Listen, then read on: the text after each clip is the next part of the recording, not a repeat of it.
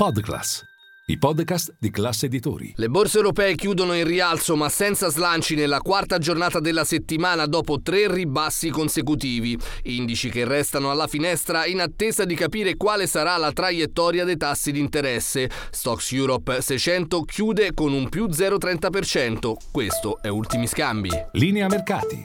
In anteprima, con la redazione di Class CNBC, le notizie che muovono le borse internazionali.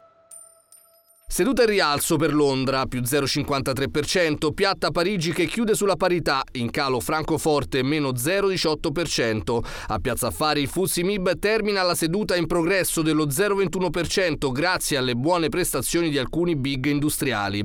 Prismian ha guadagnato il 4,23% dopo aver annunciato i nuovi target del piano 2027. Nei prossimi quattro anni gli investimenti cresceranno di 1,7 volte rispetto ai cinque anni precedenti, raggiungendo raggiungendo i 2,7 miliardi. Incrementate anche le marginalità con un EBITDA rettificato al 2027 di 2 miliardi da 1,49 del 2022. Il gruppo prevede di aumentare l'ammontare dei dividendi da distribuire agli azionisti del 10% circa ogni anno a partire dal 2024.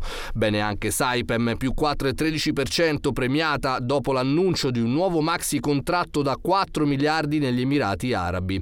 Con questo nuovo contratto la raccolta ordini da inizio anno dovrebbe raggiungere i 14,8 miliardi di euro.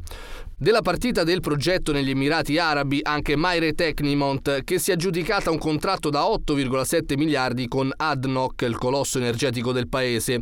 È la più grande aggiudicazione della storia del gruppo. Il titolo balza dunque del 4,43%. Tra i peggiori invece Team, meno 2,69, ha perso quota dopo che gli analisti di Deutsche Bank hanno consigliato di vendere il titolo e in attesa di novità sul dossier della rete. Giù anche MPS, meno 2,27%. Fronte obbligazionario torna sopra quota 200 lo spread tra i titoli di Stato decennali italiani e Bund tedeschi negli ultimi scambi di giornata, con il rendimento dei BTP al 4,8%.